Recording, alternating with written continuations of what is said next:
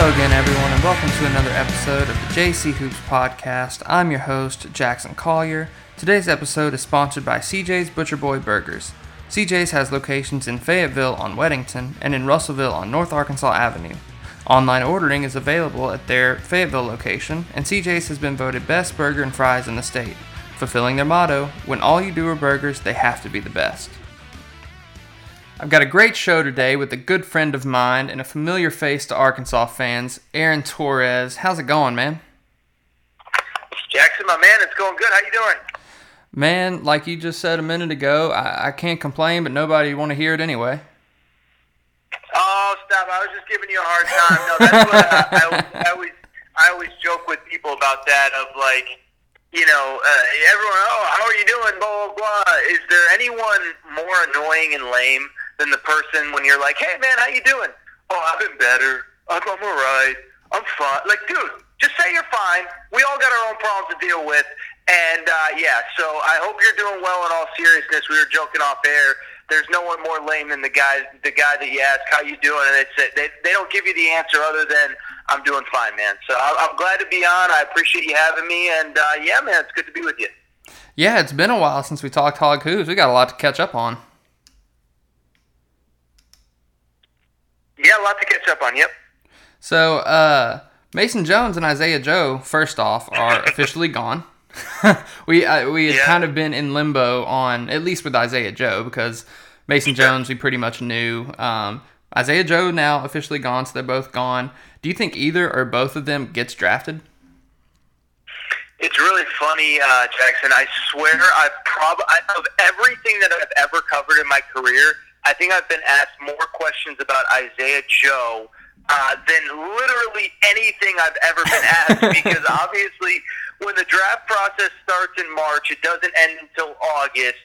Um, and you know he was obviously one of the last players to declare that he was coming back, and then of course he was the only player to declare in that two-week window that he was actually going to go pro. Uh, it's been a surreal, it's been a surreal seven months in my relationship with Isaiah Joe, and I've never even met the guy. um, to answer to answer your question, yeah, no, I listen. First of all, what I would say is this NBA draft is so unprecedented, and so to make definitive sweeping statements about it, you know, even now, even six months, seven months after the season ended, and really even still a full month and a half, two months before the actual draft itself, uh, it feels weird to make sweeping statements. You know, I was talking to uh, somebody that works pretty high in scouting for uh, an NBA team this weekend. We were just kind of talking about how unpredictable this draft is going to be because it isn't the traditional draft where you're going to have, um, you know, where you're going to have uh, 15, 20, 25 guys that we all agree are definitive first rounders and, you know, can't miss guys. You know, I mean, I think once you get past Anthony Edwards, Obi Toppin, um, and even those guys are a little bit divisive. It, the draft is really wide open, and you know you look at the guys that could go in the third, fourth, fifth spot, seventh, eighth, ninth, whatever. Isaac Okoro from Auburn. I mean, he had a very good freshman year, but I mean, he's not a guy that you watched and felt like, okay, that guy's a definitive top ten pick. Uh, Onyeka Okongwu, who played at USC right down the road from me, very good player, but you know he kind of projects out. Even the people that like him kind of project him out as a role player. So as it pertains to Isaiah Joe and Mason Jones, you know I think that to me uh, that that opens up the opportunity for those guys because look, I think when you look at each of them individually, one. Isaiah Joe has a very definitive skill that translates to the NBA at this particular moment in time and that is three point shooting. And you watch these NBA playoffs, and look, yeah, there are the star players that, that have that have taken this league by storm. Not only the LeBrons and the Kawhis and the Anthony Davises, but guys like Jamal Murray, Donovan Mitchell, etc. And the common denominator is they can all shoot the you know what out of the ball. Um, and so to me, when I look at all of the teams that have had success in this NBA bubble, you got to be able to shoot. And even if it is the seventh, eighth, ninth guy off the bench, you got to be able to shoot there as well. So I think Isaiah Joe definitively will find a role or will- will get drafted and, and probably find a role in the NBA. And I will say I'm, I'm higher on Mason Jones than a lot of people as well. And it's not just because of the Arkansas tie. And I know that I do a lot of, you know, I, I do hits during the week in Arkansas on radio and I do a lot of podcasts like yours, Jackson. But, you know, I think when I look at, at Mason Jones, he has an ability like Isaiah Joe. It's a little bit of a different style, but Mason Jones has an ability to put the ball in the basket. And when I when I both look at the NBA and I look at the draft and I look at where we're at, um, you know, I think when you get to the second round, when you get to the late first round, and I'm not saying by any means that I think Mason Jones is a first rounder, but you know, you, you're looking for guys that can do one particular thing well, whatever it is, right? Sometimes it's rebounding, sometimes it's hustle, sometimes it's energy, uh, sometimes it's three point shooting, sometimes it's rim protection. And Mason Jones can put the ball in the basket. And like like when you average 22 a game in the SEC, I don't care what you know what you do on the defensive end, what you do anywhere else. Like that is a skill that translates to the NBA. And so I certainly think Isaiah Joe gets drafted. I do think Mason Jones gets drafted, and I actually like how both of them fit in the modern NBA. Uh, I don't think either of them is going to be a superstar, but listen, you know, uh, Jackson, there's a lot of guys in the NBA that are role players that that uh, that fill a spot that are the ninth, eighth, ninth, tenth guy on the team that make a lot more money than you and I do, Jackson. And so I look at yeah, seriously, and I, and I I mean that, and I and I look at both of these guys, and I do feel like they have the skills required to find a role in that league.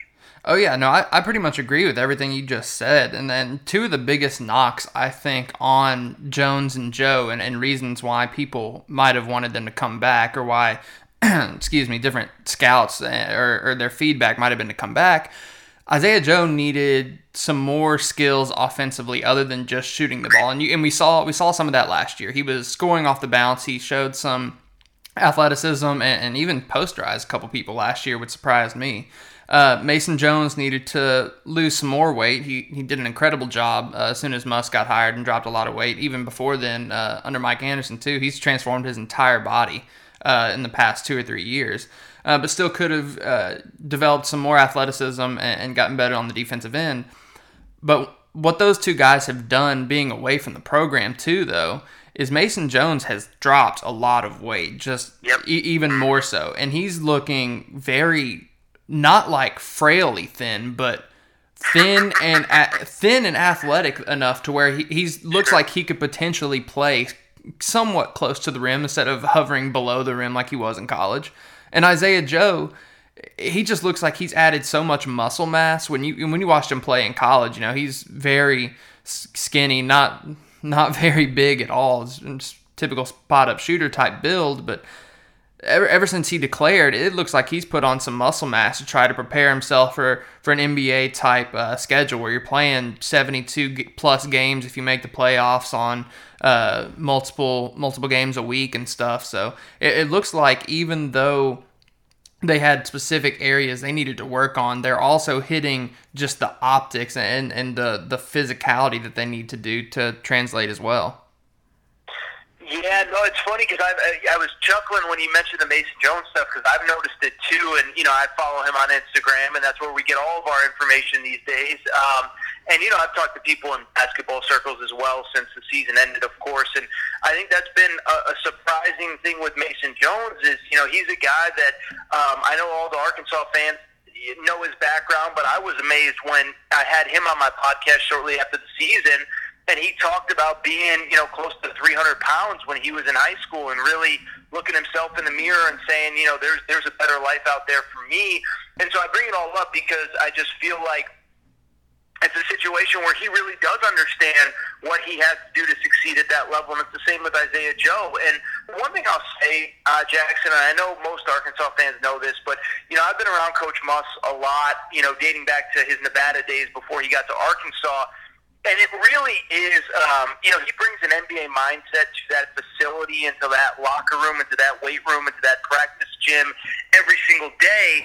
And so I, I think it rubbed off on those guys. And, and the one thing I'll say about the staff, and I know you know this, but is that, you know, what, what, they'll never tell a kid you need to come back or you need to stay.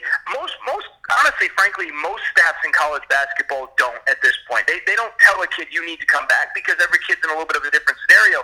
But what they do do is give you the best information that they can get from their sources in the NBA about what you need to work on and what you need to be successful in, in the professional ranks.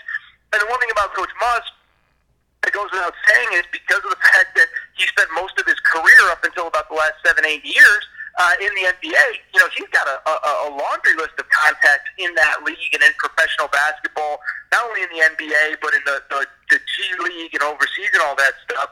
And so I think that, you know, he kind of probably gave those guys a blueprint even before, you know, especially with Isaiah Joe, when he announced that, that he was going to just test the waters. And Mason Jones, as crazy as it is, because I think it's easy to forget now, it's been so long, but I think he, correct me if I'm wrong, Jackson, but, you know, he declared, and it was probably about, what, five, six weeks before he officially said, I'm in the draft, I'm staying. Maybe not even quite that long, but it was probably at least a month. And I only bring it up to say, like, I just think that, um, you know, Coach Muss probably got with those guys when they said we want to take this opportunity to, to get better evaluation. And then on Muss's end, knowing that there was going to be no workouts, no uh, in-person stuff with the NBA teams, did what he could to get feedback from his NBA contacts to see what those guys need to work on. And to your point, just give him a ton of credit because it really does feel like they took to heart either what Coach Muss said, what NBA people told them, whatever, and are taking advantage of this time appropriately to prepare themselves as best they can for the NBA level. For sure. And those two obviously were the focal point of the Razorback offense last year. I mean, they combined to average close to 40 points a game between the two of them. Um, then you add in Jimmy Whitt, and that's most of your entire offense and your scoring output, and and, and with Desi Sills too, and we'll come back to him later. But without those two coming back, the Razorbacks are going to need to find some really new sources of offense. Uh, who are some of your favorites to lead the way? And I know you're really high on Vance Jackson, and most of the fan base is too. But who who outside of Vance, and maybe even speak a little bit on Vance too, for those who might know him as well as you do.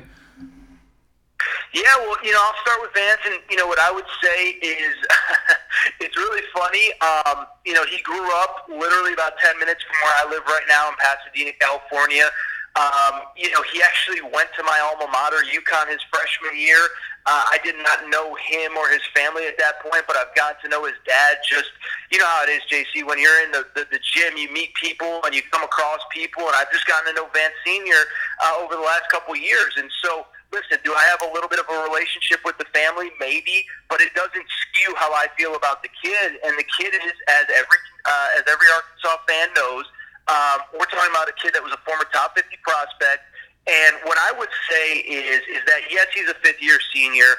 Yes, I think that in a perfect world, you know, he'd be competing professionally right now. But I think we also have to look at the circumstances in which he's been in. And I say this as a UConn fan when he went to UConn, it was not an ideal situation for him. First of all, uh, moving all the way across the country, um, you know, 3,000 miles away, it's an adjustment. It's hard. It's not easy for anybody to make a move like that. Um, and then beyond that, it was kind of right at toward the tail end of the Kevin Ollie era when it was clear that despite winning a national championship in 2014, that he wasn't the long-term answer. And, you know, there was some stuff that went on behind the scenes in that program that you know, whether I'm privy to say it or not, it was not the most conducive place for a kid to be successful in basketball, let alone an 18 year old freshman that's 3,000 miles away from home.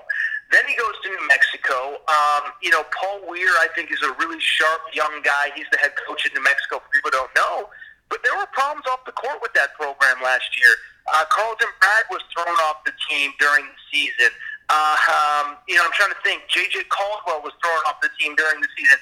How about this, JC? Do you know this story about Jaquan Lyle, who sat out of a, uh, sat out of a game because of an injury, um, then threw a party that night at an Airbnb, and there was a shooting at the party that he threw mm-hmm. on the same the same night that he said he couldn't play. Yep. So I mean, does that sound you know does that sound like the type of place that is going to be conducive uh, to having basketball success. And so no. with Vance, you know, yeah, exactly.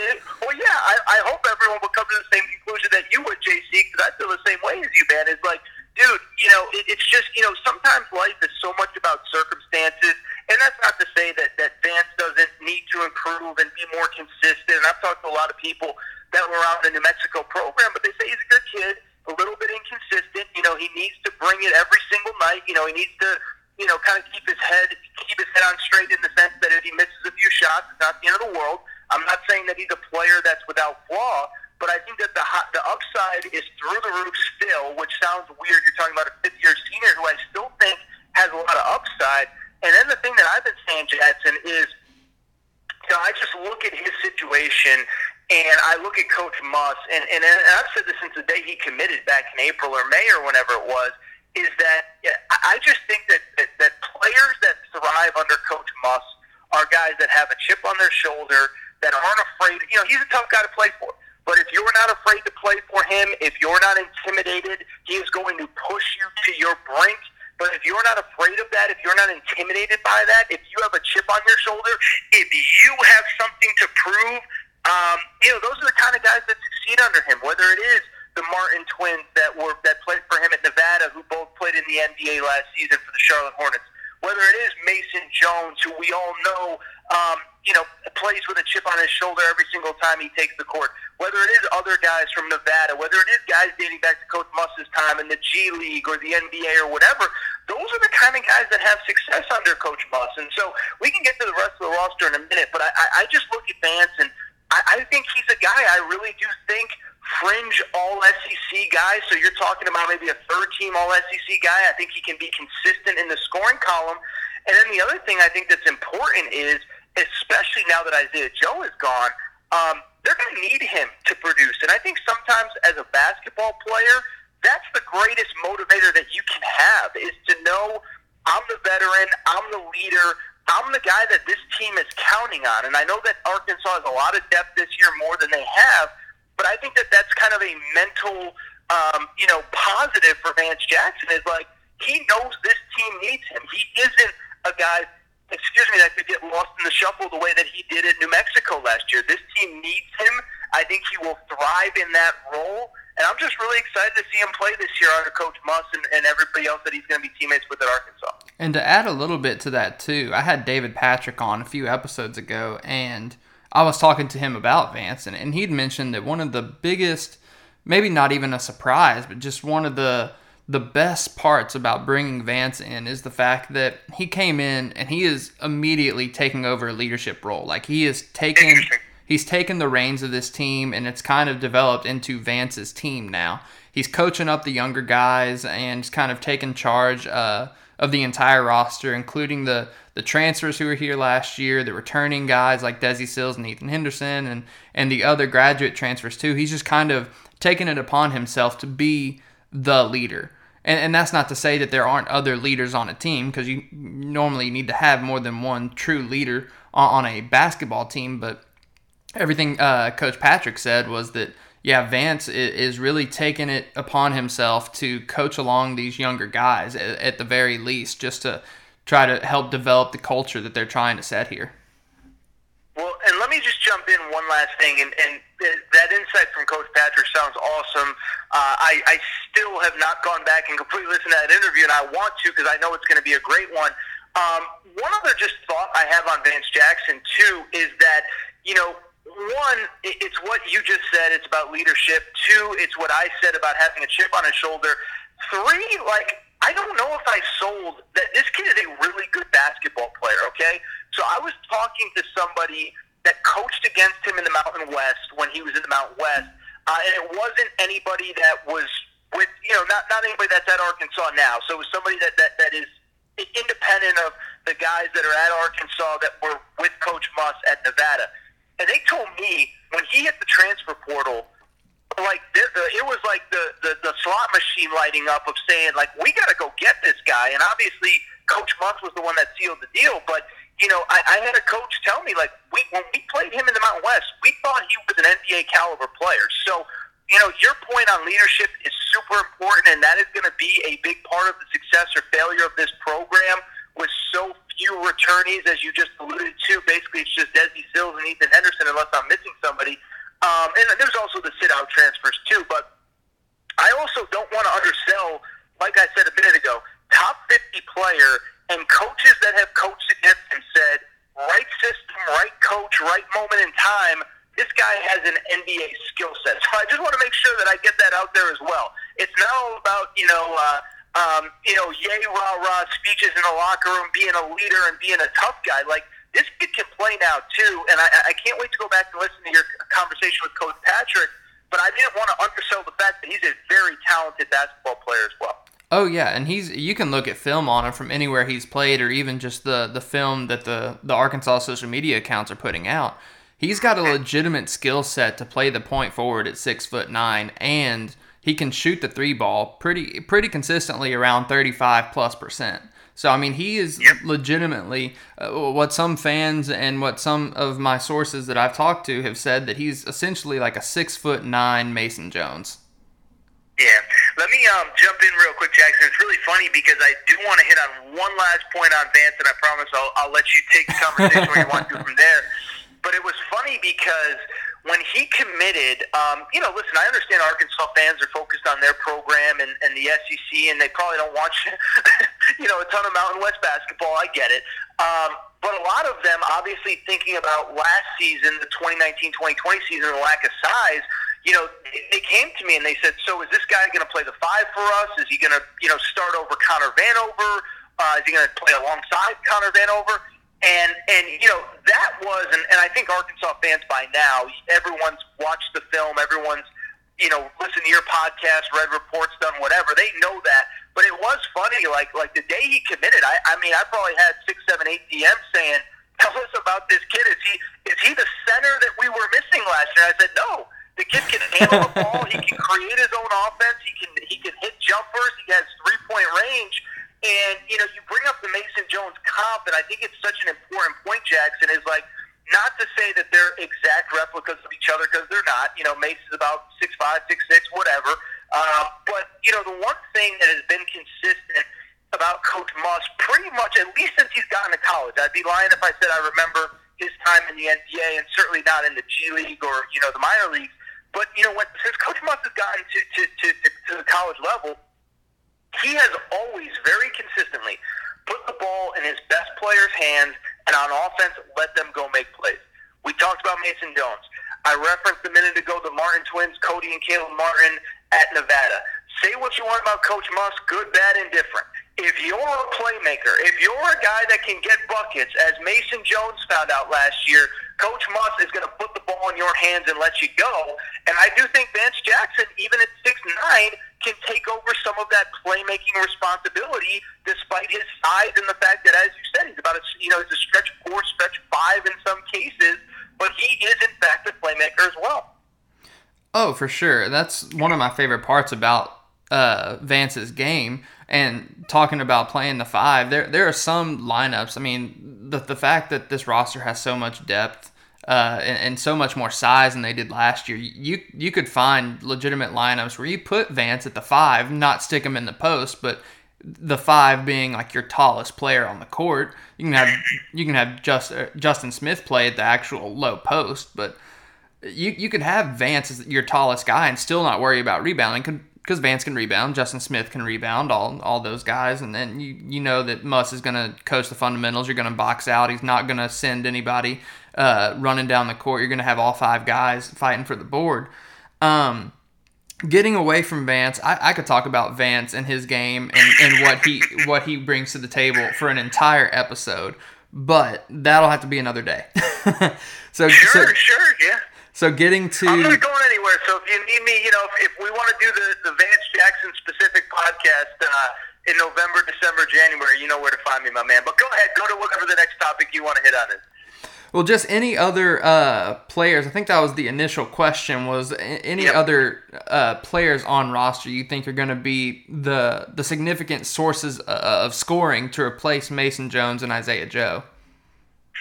Yeah, I mean, look, the obvious ones are the two guys that I know everyone's excited about: um, Justin Smith, grad transfer from Indiana, and Moses Moody, uh, the freshman. Right? Like, I mean, and, and you know, the thing is with the Isaiah Joe news, and like, like so, like with the Isaiah Joe news, right? Like, like it sucks, right? I feel bad for Arkansas fans. But listen, we all watch sports. We all played sports when we were kids. What does your coach tell you when something happens? Next man up. Next man it's up. Your yes, sir. opportunity. Yeah, and it's like you know I look at especially like right now where we are in football, Jackson. with all the COVID cases and this guy's opting out and that guy's this and this guy can't play. It's like, dude, there's a bunch of guys in that locker room in football salivating about the opportunity that they now have because, you know, say Ja'Marr Chase opted out of the season at LSU. Well, guess what? There's some, there's a couple wide receivers at LSU saying right now, this is my chance to shine. And when I, you know, kind of transition to the basketball perspective, like that's kind of how I feel about Moses Moody. Is like I just think that that kid is looking in the mirror and saying, like, wait a second now. I was sitting, you know, I, I was potentially, you know, they, I'm sure they would have found a way to play them together, but I, I was playing, you know, either with a similar position to a potential first round NBA draft pick. And I myself believe I'm a first round NBA draft pick. And this is my moment to shine. And so I'm really excited to watch him. I'm really excited to watch Justin Smith. I'll tell you, the guy that I'm intrigued about more than anybody, uh, JC, is that, you know, and, and I don't have an answer on it, is Jalen Tate. Um, I, I, I, sometimes, a lot of times, frankly, I worry about a step up in competition from from a place where he's coming from to a place like Arkansas. I'm not as worried about it with Vance Jackson because he did play at UConn, he did play in some big games, and he's a former top 50 recruit. Kid can play. Jalen Tate, I just don't know enough about. You know, I've talked a lot to a lot of people across basketball. Some people think it's going to be a seamless transition. Some people are saying what I just said a minute ago is that, you know, he's a big point guard. Coach Muss loves putting the ball in a kid like that's hands and letting him make plays. Others of them have said, you know, it's, it's not an easy jump from the league that he was in to the SEC. So he's the guy that I'm probably most interested in coming into this season. Um, but to answer your question about scoring, I mean, I think the obvious ones are Moses Moody, and I think it's, it's Justin Smith too. And Justin Smith kind of does have that Vance Jackson DNA where, you know, he had success at Indiana. Um, you know, he, he scored a lot, but clearly he thought something was missing and he wasn't being either developed he wasn't being, you know, showcasing a skill set that he believed that he had.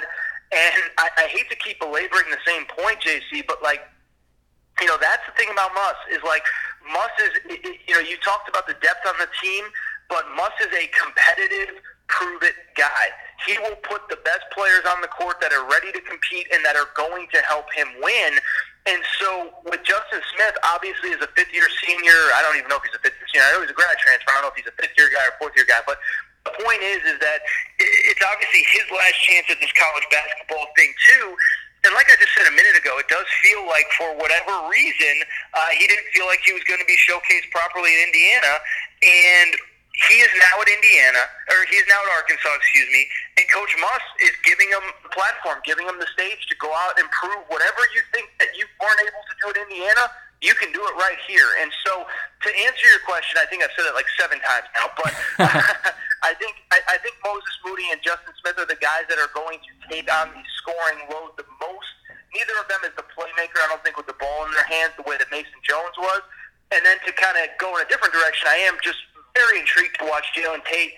I think he'll play really well there, but I just he's one that I just don't know enough about. I've watched the film, I've talked to people, but I just need to see how it translates at the at the SEC and high major level. So Jalen Tate is a guy that whenever he committed, a lot of fans, myself included, thought, "All right, that's our Jimmy Whitt for this year. He's going to fill that same role. He's a he's a good defender. Uh, he's a tall, uh, lanky point guard uh, who can dribble the ball and doesn't force many outside shots." Looking at his statistics, you know he he's a fairly competent three point shooter before his his injury last year, um, and he's he was I forget what conference they were in, but he was all defense. I think he won defensive player of the yep. year.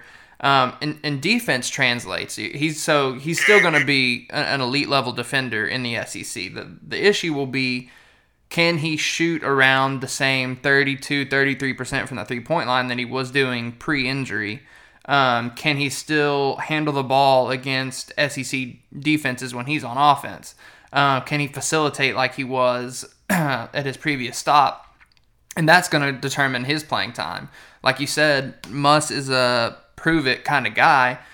If Tate can, he'll be on the floor. If he can't, he won't be. Uh, we saw that last year with Jeantal Cylla. He, he didn't play. Uh-huh. Uh, the roster last year didn't have any size.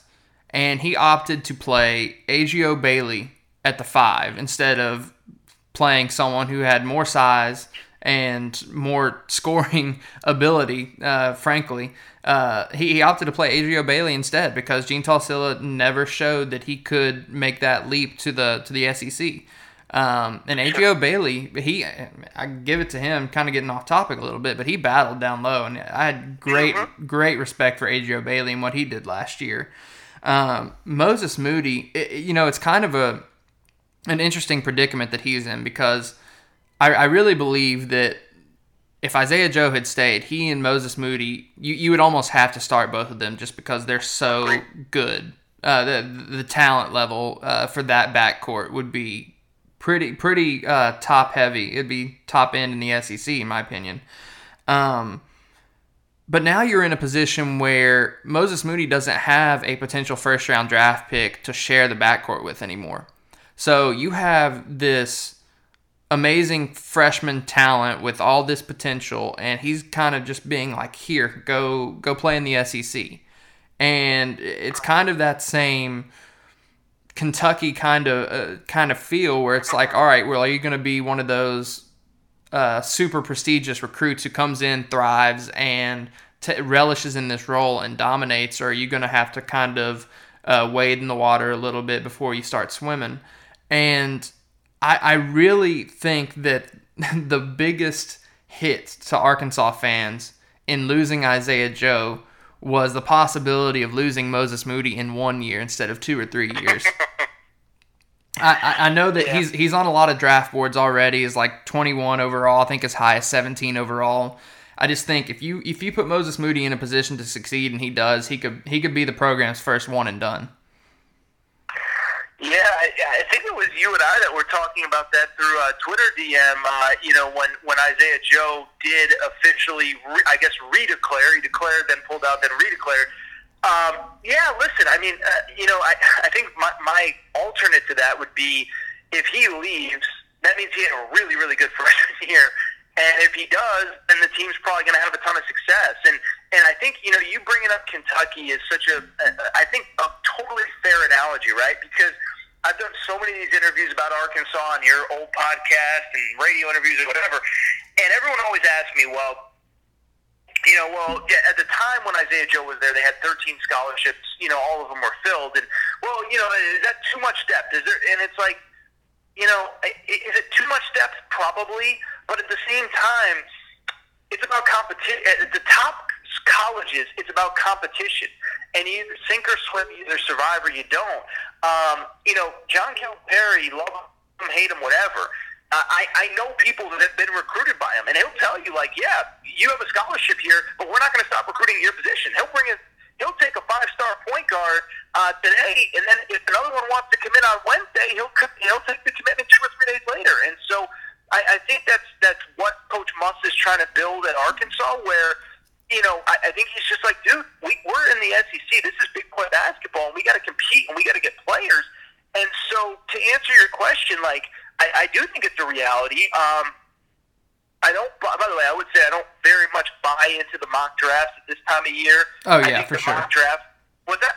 I said, oh yeah, for sure. I, I just like throwing that out there too, just because it is no, there. No, no, no. Yeah, yeah. No, I, I, that wasn't a criticism of you, but I do think the mock draft guys kind of default back to you know, who are the highly ranked freshmen coming in. And if you look at the mock drafts from June, July, August of last year relative to how they ended up, uh, very rarely does it actually play out the way that the mock draft. And they, those guys work hard. If you talk to NBA guys and um, you know, and the other thing too is like guys just emerge over the course of the year, right? Like Obi Toppin emerged this year into mm-hmm. a first round pick. Uh, I, I can't think of other guys off the top of my head at this point, but I'm only bringing it up to say is that you know I, I don't know that that I worry too much about mock drafts, but I, I do agree with your sentiment that if this kid falls out, he could potentially be a one and done. But I just look at it from the opposite perspective, Jackson. I just I, I just really look at it and say if the kid does ball out, if he is the school's first one and done, it means he was probably really good. And that doesn't promise anything once you get to the NCAA tournament. But during the season, it probably means that he's having a ton of success and you end up winning a lot of games. You know, I mean, it's kind of like, like let's use the analogy of Mason Jones. I mean, if, you know, I think obviously last year, Isaiah Joe, there was, there was always the thought, you know, could he possibly be a guy that leaves after a sophomore year? But if I had told you a year ago that Mason Jones was going to be leaving after his junior year, you would have said, "Well, crap, he must have had a really good year." Well, yeah, he finished Yeah. second in SEC Player of the Year voting, and he probably should have been SEC Player of the Year. And so, you know, you, you got to balance like, do you trade the season that Mason Jones had for one less season of him? And you probably do because if Isaiah Joe doesn't get hurt, Arkansas is in the NCAA tournament if an NCAA tournament was actually played. And so I think you just got to look at it from the same perspective with Mason Jones or with uh, with uh, Moses Moody as well. It's just that I think he's really talented. I do think college basketball is a lot harder for freshmen than, than most people give it credit for. Uh, it'll be interesting to see this year with all the variables of bubbles and no home court and no fans and all that stuff, how it either helps or hurts guys. But I just think, you know, I'm just kind of talking in circles here at this point, but I think you got to take the good with the bad of if it does mean that Moses Moody leaves after a year, it probably means that you were really successful and that he was really successful. And oh, by the way, if there's one coach in America that's going to find a replacement on the on the transfer market on short notice if he does declare, uh, it's probably Coach Muss. Oh yeah, and uh, obviously now he's proving he can land high-profile uh, high school recruits too, which that was one of his big knocks when he was first hired at Arkansas. All the fans, oh well, he's never going to sign any freshmen. We're going to have a team full of transfers every year. How's year. that working out? Well, he just signed his first four-star, or got a commit, didn't sign, but first four-star out-of-state commit. So uh, that's a big deal. On top of a top ten class from in-state talent, so I'd say it's working out pretty well so far. I can tell you, by the way, it's funny that we're talking about John Calipari. I just in Kentucky. I just turned on. I don't know when you're gonna drop this this episode, Jackson, but it's right before the Lakers Nuggets game, uh, game three, and John Calipari's on the TV hyping up all his guys that are having success in the NBA. Um, and neither here nor there, but it's just you know it's just nice to see Cal. It's, you know I haven't seen any of these guys in a while, but um, so back to back to recruiting. Um, you know, listen, what I would say to that is a couple things. One, the best players want to get to the NBA. Um, and maybe the best of the best of the best of the best, they can now go to the G League or they can go to Australia or whatever. They don't even have to have college basketball. But for the rest of them, they're trying to figure out, okay, um, what is the, the, the place I can go that will make me the most money the fastest? And, you know, as a college basketball fan, do I wish some of these guys stayed a little bit more? Of course I do. I mean, it'd be great to see some of these guys for another year or two. Um, but I understand the reality of it. But I bring it all up because when you look at Coach Muss, I mean, you know, he's got a pretty good track record. I mean, at the very least, he knows what it takes to get to the NBA. He knows people in the NBA. He can help you get situated. He runs NBA style stuff on offense and defense. And I don't claim to be any type of X's and O's savant, but I know he he runs pro style stuff. Um, and so I think that plays for high school kids. And I think the fact that you know he put Mason Jones in a position to potentially get drafted this year. I mean, that that speaks volumes. Uh, I keep referencing the two kids that were at Nevada with him, Cody and Caleb Martin, but they're they're both playing and thriving in the NBA. Very important role players as rookies last year.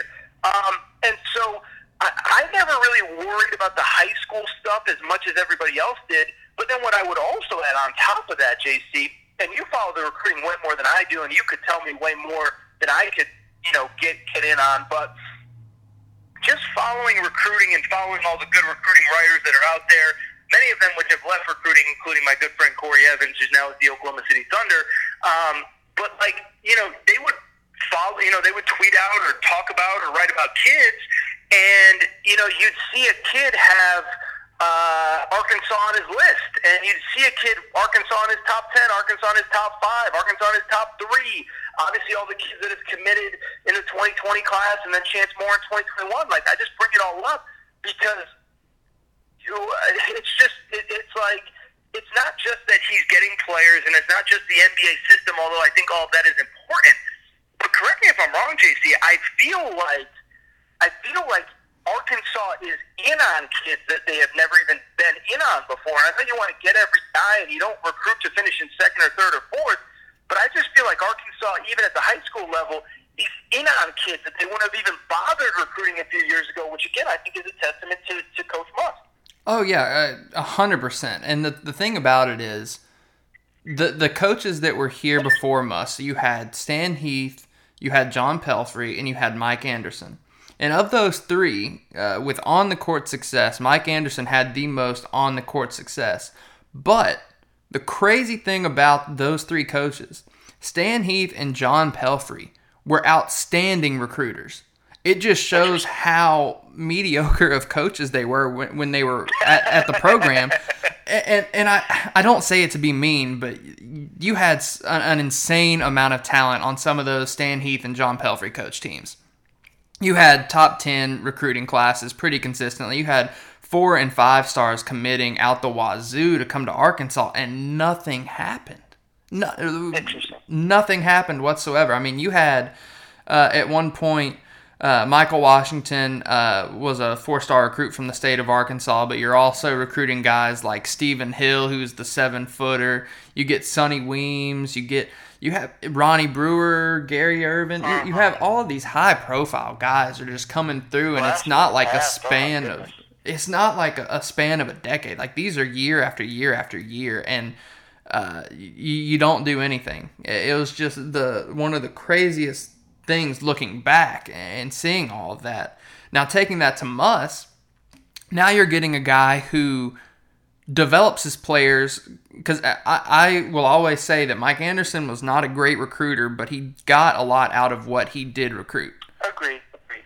Um, with Musselman, you're getting the recruiting that Heath and Pelphrey kind of had, but you're getting a coach who is even a better developer than Mike Anderson was, and who is an X's and O's guy. So you're seeing the program, even in year one, immediately get elevated, and I think that resonated uh, or resonates with a lot of these high school prospects because high school basketball players aren't dumb. They, um, they know what they're looking at when they're looking at programs. They can look at track records, and I don't know how in depth some high school players go but you got to believe that a lot of the higher profile guys out there are like, all right, well, I'm looking at development. I'm looking at uh, how I'm going to be used. I'm looking at my path to the NBA and all this kind of stuff. But on top of that, one of the uh, more recent uh, pieces of marketing that the uh, Arkansas recruiting social media page has put out is showing growing your brand. And that's something that Muss. I saw that yeah, and Muss has been preaching that about the Razorback brand since he got on here. He goes, you know, I want to walk into a gym and be wearing that hog logo on my shirt, and people be like, "Oh, Arkansas is here," so you know somebody good is here.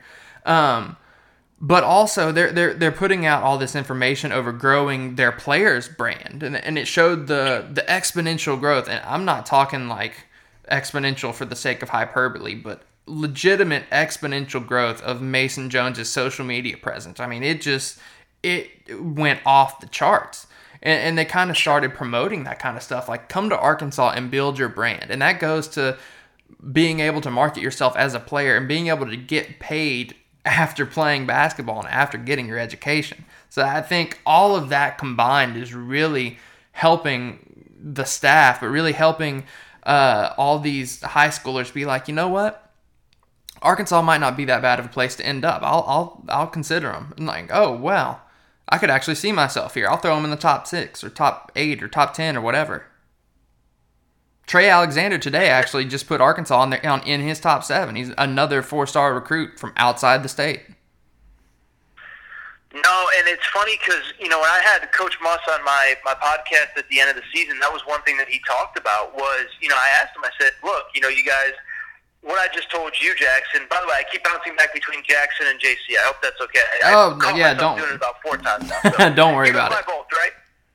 E- either way, yeah, I, I go by both. Yeah, okay.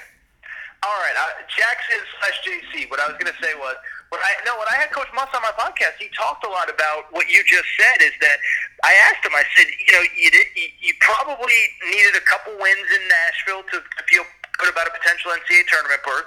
You probably would have made the NCAA tournament if Isaiah Joe doesn't get hurt. You know, how do you evaluate year one? And what he said is a lot of what you just said is that it wasn't just about wins and losses. It was about growing that Arkansas brand, and it was about growing. Um, it was about. It was not just about growing the brand, but it was about really establishing the brand. How are we going to play? Who are we? What are we about? And and what you said too what are we about in practice? What are we about in games? What are we about on social media? And so, uh, to answer it, to, to, to, yeah, I just I'm seeing it from a distance, and like I said, I yeah, you crush it on the on the recruiting stuff. I don't follow as closely, uh, you know, as you do, but it just feels like if you're a player, I'll tell you this: is that one, if you're a player, I can definitively tell you, I've talked to people that have been in on a Coach Muss recruiting Zoom call slash, um, you know, slash on campus visit or whatever, and they say nobody is better about explaining what he can do for you, what position he'll put you in, what player he coached back in 1998 that plays like you, and let me show you film. And so that resonates with players. But so does all the other stuff. So does the stuff that you said, the, the, the brand growth. And, and that's something that, love it or hate it, you know, we probably have some 40, 50, 60 year old Arkansas fans listening to us right now thinking, like, dude, I'm, I'm over kids talking about their brand. But that matters to kids. And so I, I do think that that's one of the exciting things for me as an outsider to watch that I really enjoy is is to watch Coach Muss build that brand, to watch him be so active on social media, and he's been that way dating back to the Nevada days. I just think it's a really, really fun kind of program on the rise to watch. Even you know, forget even recruits, but as somebody in the national media who tries to follow all these teams, it's kind of exciting. You know, what is Arkansas doing today? What kind of crazy video is Coach Muss putting out? All that stuff, and so it plays into what we were just talking about a minute ago, which is that yeah, you know, obviously wins and losses are important, but it is about establishing a brand, and it's about uh, you know making that that logo, that hog logo, resonate when you walk into a gym, whether it's a high school gym, whether it's a a, a Saturday night ESPN game, whatever it is. Um, and so, yeah, I, I I don't even know if you asked me a question, but I'm just excited about what I've seen in the last year, and excited about where it could go here in the excuse me in the coming years as Coach Muss gets more comfortable there. And so, obviously, you you've had uh, plenty of contact with Coach Musselman, and we talked about how your relationship with him formed on the, the last podcast we did. So, so you're familiar with his him and his playing style. Uh, one of the reasons, uh, and rightfully so, that the team isn't getting so much love right now in the early preseason polls, top 25 polls, all that kind of stuff. Um, a lot of that, obviously, Mason Jones and Isaiah Joe left, but also uh, 10 new players on the roster with you having known Muss and, and do know Muss a lot better than than a lot of other people and covering him in Nevada and all that kind of stuff. Is that an issue for an Eric Musselman team to have 10 new guys on roster or is that just right in his wheelhouse? Well, I think as a general sense, it's right in his wheelhouse. I, he tells a story. I don't remember the exact details because he didn't tell me the story, but uh, have you heard the story, Jackson? I think like he got his first head coaching job in the ABA when he was like 24 years old, and he made like 27 trades in the first week on the job or something like something crazy like that. I don't remember the details, but I bring it all up because I, I think that you know coming from that pro background, and I and I see it with other places too, right? Chris Beard at Texas Tech came from a JUCO background. JUCO background, you're constantly flipping over your roster. Kentucky, we talked about a minute ago so many pros coming into that place. He's constantly flipping over his roster there. So I think there are some coaches that are comfortable in that space, and I do think that Eric Musselman is one of them. Um, but I also think it's like fair to say that this year is just so completely unprecedented that I think it's going to be hard to really know. Now, what I would say was he obviously had a completely new roster last year because he was new to Arkansas uh, and had success. You know, his first year at Nevada, I, I don't remember the details, but I think they won like 24 games. Mm-hmm. Or maybe I'm making that up, but I think that sounds about no, right. I think it was 24. Um, I think they won 24. Yeah, games. and yeah, and so I think it's where he thrives, but I think we also have to be realistic about all this. Is that this season is just so completely unprecedented? Where um, you know we, we've heard all the stories, and, and listen, we've seen it in football, right? It's like teams have to shut down practice for a week, uh, you know, on, on, on, a, on an hour's notice. Um, teams have to, you know, you're, you're just you're losing guys the day before a game in football with no notice, and, and, and you're just throwing guys into the fire. Um, and I think when it comes to basketball, I think it's going to be the same thing. Is that you know under a normal circumstance, you would have your kids back. You'd be able to practice eight hours a week during the summer, and then you by now would be basically set for full scale practices and we just can't have that right now. And so I think the, the advantage that Arkansas has had is that my understanding is is that the rules are, uh, you know, more uh, lax isn't the right word because I don't want to be disrespectful to the health officials and the government officials, but it seems like watching just Arkansas on social media that they're able to do more than a lot of schools right now.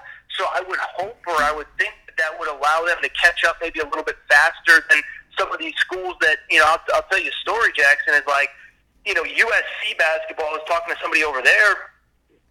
They just got into the gym for the first time last week. Okay, um, you know UCLA still doesn't have their players on campus. If, if, if my you know the last person I spoke with is accurate, so I'm saying this to say is that I do think this is a year where the continuity will be more important on your roster than it's ever been. Um, and I think obviously that would be a disadvantage to Arkansas. It goes without saying.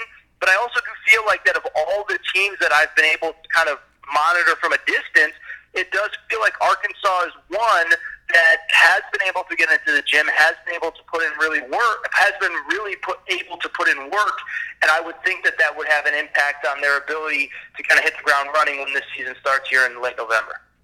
And assuming we have a full season, crossing our fingers and toes and everything, that we have a full length season and we have an NCAA tournament, um, is it reasonable for fans to expect an NCAA tournament berth for these Razorbacks and maybe more?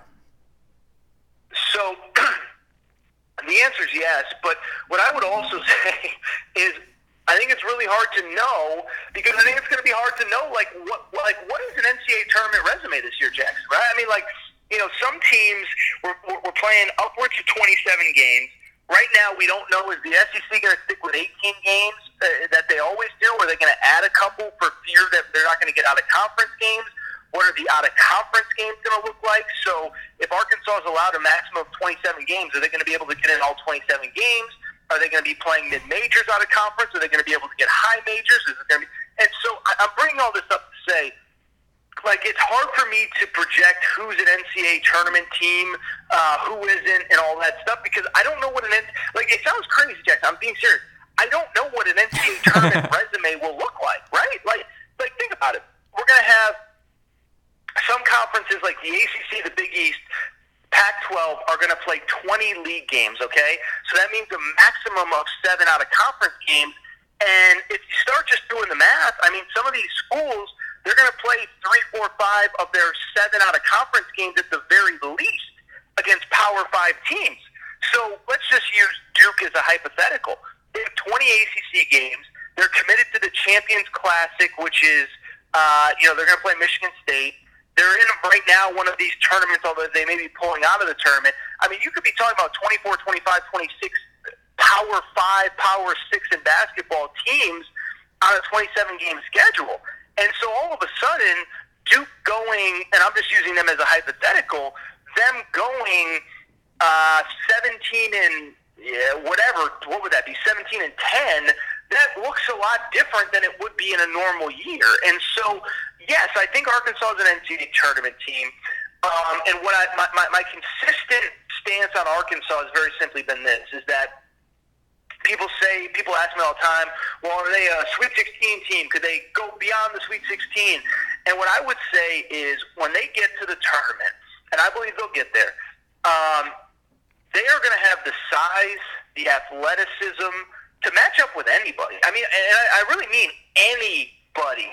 Um, and so, yeah, I think they can make the run once they get there because you look at some of the teams that may be quote unquote more higher ranked than they are coming into the season like you said a minute ago, are they going to be able to run out a lineup that matches Vance Jackson as a stretch four at six foot nine with Connor Vanover seven foot three, Moses Moody, uh, Jalen Tate at six foot six? I mean, you just think about what Arkansas is going to look like walking into the gym, and I don't know that it translates to uh, an unbelievable regular season. I think it could. I think they could be really good in the regular season.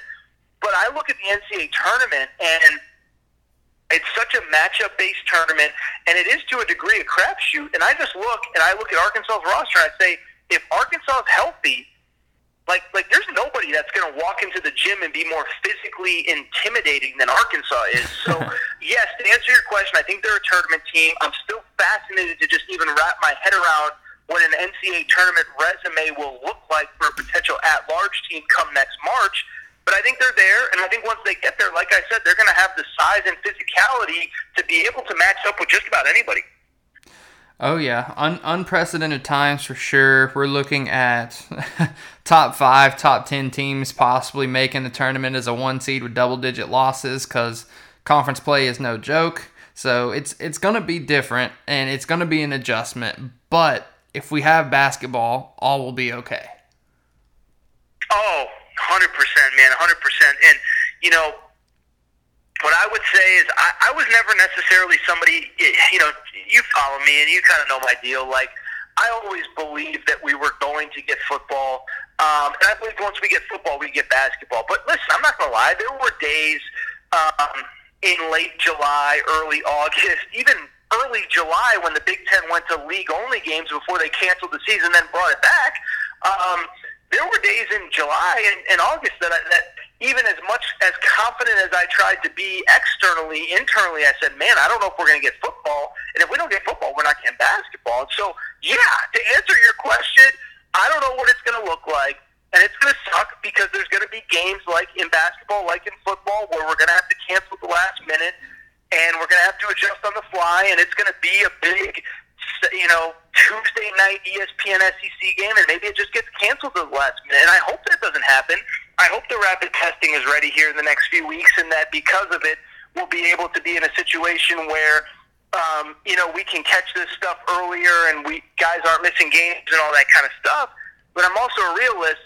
Back to what you said a minute ago, Jackson, which is just that, man, dude, it just feels so good to know that we are getting basketball, that we have a start date. Uh, something that I've been consistent in saying on all my platforms is that the people behind the scenes in college basketball working insanely hard. You know, every every day we publicly hear about a new bubble, and I know about I, I know some of the people that are in charge or are helping to put together these bubbles, and they are working so hard to uh, to get a season on the floor basically, Jackson, like I said, you're probably a little young. Do you remember Seinfeld? You're probably a little too young to remember Seinfeld. Oh, I love Seinfeld. Okay. Remember the episode where George uh, does the exact opposite of everything that he normally does, and he has a ton of crazy success? Um, that's vaguely. I do vaguely remember that, yeah. Yeah. That's basically college basketball. They've done the exact opposite of everything that college football did in May, June, July, and August and now we're pretty confident that they're going to get a season. So I just give so much credit to not only the, the, the people at the NCAA, and I know it's easy to crush the NCAA, but I think they've done a good job there. But then also, you know, it, it, I'll be honest, man, it's coaches getting on the phone with each other and saying, how do we make this work? What do we have to do? Where can we play? How can we do it safely? But the sport as a whole, I feel like really has come together, learned from college football's mistakes, and like you said, we're getting college basketball, and we can all be grateful for that no matter what it looks like. Yes, sir. And I'm looking forward to the season. I'm looking forward to reading uh, anything you write and listening to the coming episodes of your podcast as well. I never miss an episode, so always looking forward to you uh, putting out some more contact or more content. Uh, just uh, closing up here, why don't you drop your uh, Twitter handle and the name of your podcast and everything in here so people know where to find you if they don't already. I mean, I think pretty much all of Razorback Nation knows exactly where you are anyway, but. No, I appreciate that, man. I would say, um, uh, you know, follow me on Twitter at Aaron underscore Torres. Um, the Aaron Torres Sports Podcast is what I do, and doing a lot of football now. But as we get into October and early November, I'll do a lot more basketball. As you know, um, you know, I, I don't want to. I'm not saying this to brag. It's just a fact. Is I'm pretty plugged in in SEC country, and so uh, for people who do love SEC basketball, maybe even outside of Arkansas, you know, if you go back through the archives, I've had Rick Barnes and Nate Oats and Bruce Pearl on the podcast. I encourage people to go back and listen. But um, I think it goes without saying, dude. We just talked uh, you know, we just talked an hour of Arkansas basketball uh, four days before the football team kicks off. So I think it goes without saying I have a passion for this sport. Uh, I love this sport, and, and like I just said a minute ago, I'm just I'm really. You know, it sounds corny to say, but like I'm proud of the people in this sport.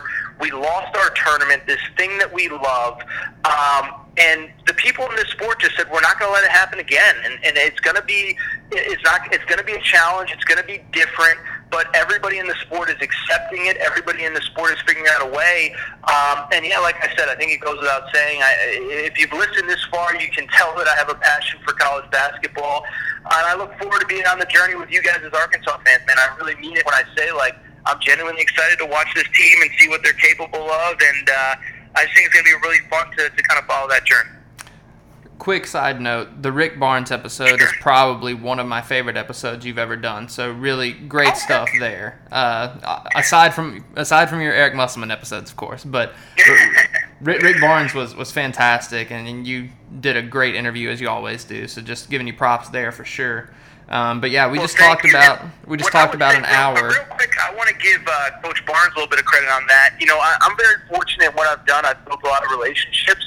I had never talked to Rick Barnes before we got on the phone that day, and I don't know if he was just really bored from being stuck in the house. This was back in April, so I mean, he was definitely stuck in the house at that point. But he was candid. He was honest. Um, and I, I like that is one honestly, JC, that I, I go back and look back on as one of the ones that I'm more proud of as well because it came together quickly. Um, and he was just so humble. And uh, I'll tell you, you know, I'm not trying to poo-poo what Coach Muss does or what anybody else does in college basketball, but I can see why Rick Barnes has had the success that he's had, and frankly, why he can go into a home and convince a lot of kids to come play for the Tennessee Vols because he it was an incredible interview. I learned a lot about him, uh, and I encourage people to go back and listen. Like I said, I understand some people are diehard Arkansas fans; they don't really care about what any other team is doing.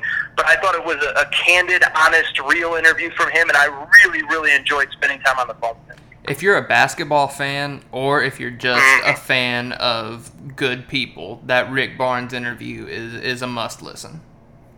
Yep. And what's crazy too about that one is is that you know it, it's become a little bit easier with Zoom to kind of do face to face interviews and you kind of get more out of people and people get comfortable real quick. That was before, you know, maybe we knew what Zoom was, but we barely used it because I did that one by phone.